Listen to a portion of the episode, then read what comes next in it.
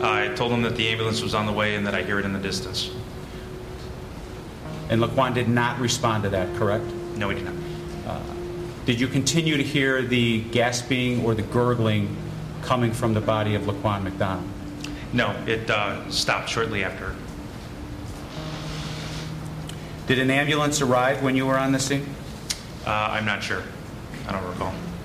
And when you heard that last gasp or gurgling from Laquan, you then walked away? That's correct. From WBEZ Chicago and the Chicago Tribune, this is 16 Shots, the police shooting of Laquan McDonald. I'm Jen White. Today we heard testimony from the man who was partnered with Chicago police officer Jason Van Dyke the night he killed Laquan McDonald. There was no audio or video recording allowed, but WBEZ's Patrick Smith and Chip Mitchell were in the courtroom.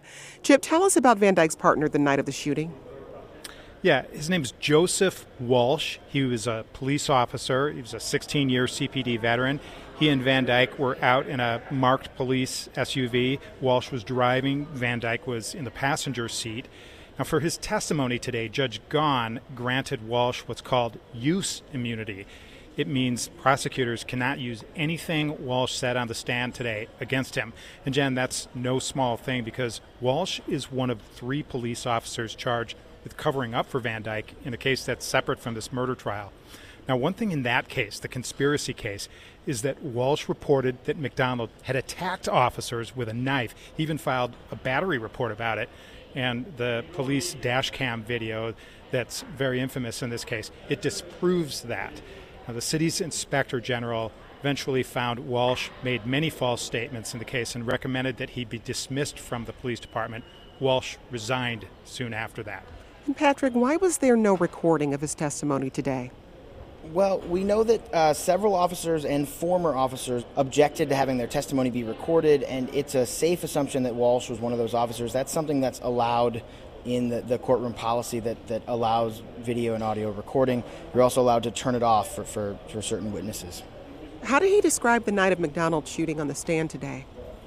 Well, he testified that he had no knowledge of McDonald or the incident apart from what came over the police radio that night. You know, dispatches about McDonald having a knife, the fact that he stabbed a police SUV's tire and popped its tire, uh, and that there had been a call for a taser. You know, he testified he knew those things, but he didn't know anything else about Laquan McDonald. That was something prosecutors were asking clearly to undercut part of the defense's strategy to talk about the past of Laquan McDonald, the fact that he was on PCP.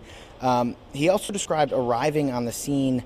You could tell that Walsh was really rehearsed legally um, with some of the language he used. He said that when they arrived on the scene, he reasonably believed McDonald was going to enter into a Burger King with his knife. Walsh said that he did not want McDonald to hurt anyone, so they tried to cut him off with their police SUV, um, and, and, and that's what sort of started the, their interaction with Laquan McDonald. Yeah, and later their SUV is driving basically alongside McDonald. And in the video showing the shooting, you can see Van Dyke opening the door while the SUV is still moving. Walsh testified today he told Van Dyke not to get out because they were too close to McDonald. And Walsh admitted today he did not see any pedestrians on the scene, just people inside cars. So the two of them, Walsh and Van Dyke, they keep driving. Um, they stop the SUV ahead of McDonald. And Walsh admitted today that he could not see McDonald at that point because another police SUV was in the way. So Walsh says he parked the car, he stopped the car, the two officers jump out. Uh, Walsh testified that McDonald ignored repeated commands by both officers to drop the knife. He said McDonald raised the knife above his waist and moved toward them. He actually, at one point, got down in the middle of the courtroom and acted out what McDonald did. He said he was swinging or flailing the knife. He said McDonald turned his body toward them and stared in their direction. And at that point, he actually stared right at the jurors to kind of try to show how, you know, I, I suppose how frightening McDonald was in that moment.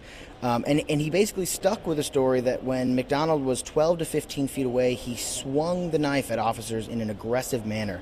And that's something the dash cam video of the shooting does not show. So I just want to be clear. Walsh insisted that the original story the police told is true, even though we've seen from the video, this is a video that's been shown to the jury, that you don't see McDonald swinging the knife. How did that come across in the courtroom? Yep, you know, prosecutors really pushed him on that. They were playing portions of the dash cam video over and over, and there was one point where the prosecutor said, um, you know, stop me when this video shows those actions that you're describing.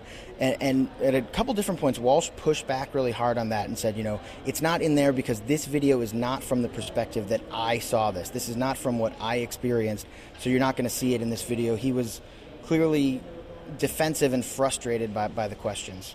Yeah, and Walsh backed off a story today that, that had been attributed to him that McDonald, after he was shot down to the pavement, that McDonald was trying to get back up.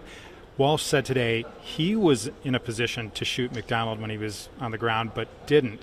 And that's important, Jen, because Van Dyke keeps shooting after McDonald is on the pavement. You know, it's shot after shot after shot. And here's what Walsh said about that today. Quote, I was confident Officer Van Dyke did something to save himself and myself. So, if Walsh believes Jason Van Dyke did the right thing in the shooting, why did the prosecution call him as a witness? Well, one thing is that prosecutors really want to drive home the point that no other officers on the scene opened fire, not even Van Dyke's partner, Joseph Walsh, who we heard today, who was standing right there and and this was also a chance to show contradictions between police versions of what happened and, and the dash cam video. Um, you know, as I mentioned, the prosecutors had that moment where they played the video and said, "Stop me when you see him swing the knife," or "Stop me when you see him move toward you." Uh, you know, we don't know yet if Officer Van Dyke is going to testify in this case. I think if he does, what we got today was a little bit of a preview of what will happen when prosecutors cross-examine him. And if Van Dyke doesn't testify, what what the prosecutors were able to do with Walsh is sort of have a proxy. It was a way for them to to go out in front of the jury and show, hey, what the police are describing, it does not fit with this video. They were really trying to hammer that home for the jury. So, after that testimony from Joseph Walsh, prosecutors called a civilian to the stand. Chip, tell us about him. Sure. His name's Xavier Torres. He's 26.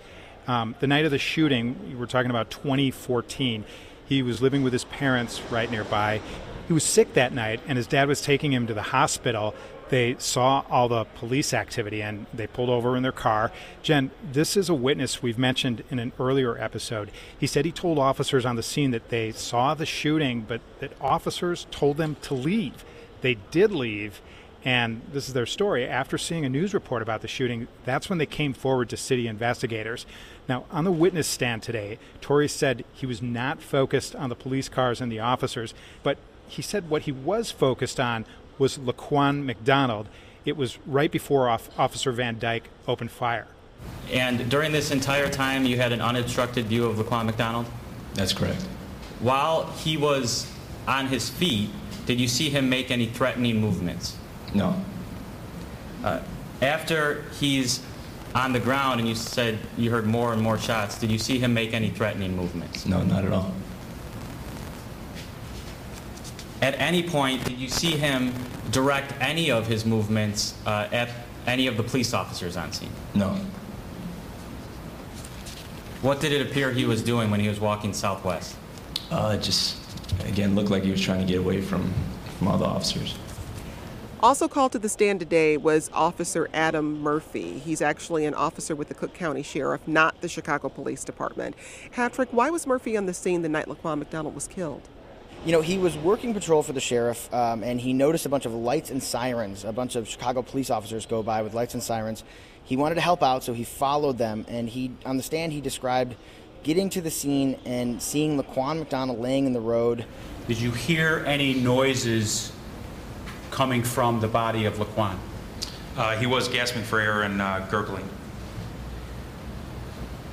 After you said to strike that. What did you say to Laquan when you bent over? I told him that the ambulance was on the way and that I hear it in the distance. We think the reason prosecutors put him on was so they could show this video that showed a bunch of Chicago police officers standing right by the body of Laquan McDonald doing nothing. And, and, you know, the fact that it was an officer from a different jurisdiction, not a Chicago police officer who even thought to administer aid or help out in any way as, as Laquan McDonald w- was dying there on the street.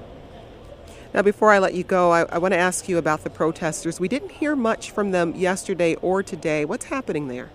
Well, there just haven't been very many protesters. Yesterday there were about a dozen. Uh, today maybe about 20. Um, you know, Will Calloway, the, the organizer who who got the permit for the area right across the street from this courthouse, he's actually been in court for a lot of the time watching the trial. And yesterday he said he wasn't worried about protester numbers. All right, Patrick Chip, thanks a lot. Thank you. My pleasure.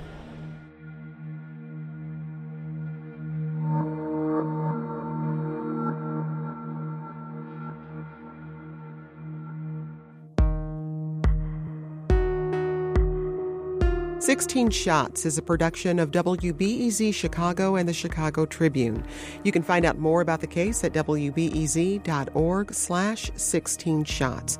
Check this podcast feed regularly for updates from the trial of Officer Jason Van Dyke. And listen wherever you get your podcasts.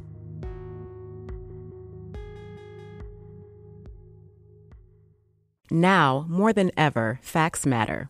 That's why the journalists at the Chicago Tribune are committed to quality journalism, relentlessly pursuing the truth and providing you with the stories that impact your community, as well as your daily life. Get fact based journalism and support the future of investigative reporting, like 16 Shots, by subscribing to the Chicago Tribune today. Visit chicagotribune.com slash 16 shots for a special subscription offer just for listeners of this podcast.